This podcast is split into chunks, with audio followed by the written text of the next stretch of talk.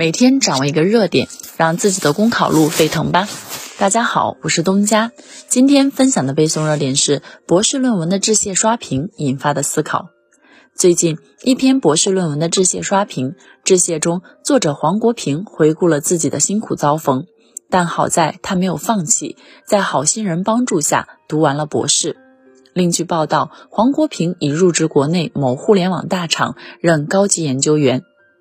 黄国平的奋斗故事回击了“寒门难出贵子”论调，可以说，通过求学走出大山，找到理想工作，拥抱美好未来的黄国平，正是知识改变命运的生动案例。当下读书无用论在一些农村地区沉渣泛起，而黄国平的故事充满了催人奋进的能量。而且，黄国平的奋斗故事，我们还看到了背后那种坚韧的精神品质。黄国平曾经的苦寒之境，当下已并不多见。但于每一个普通人而言，在漫长的人生旅程中，辛苦遭逢总归是免不了的。这两年，丧文化在一些年轻群体中颇为流行，他们喊着被生活压得喘不了气，却又不相信努力的价值，而动辄以躺平作为人生法则。实际上，面对挫折，挺住才意味着一切。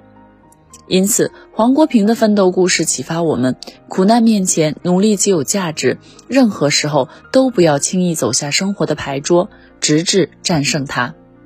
与此同时，黄国平的奋斗故事也提醒政府部门，促进教育公平，切断贫困，代际传递，依然任重道远。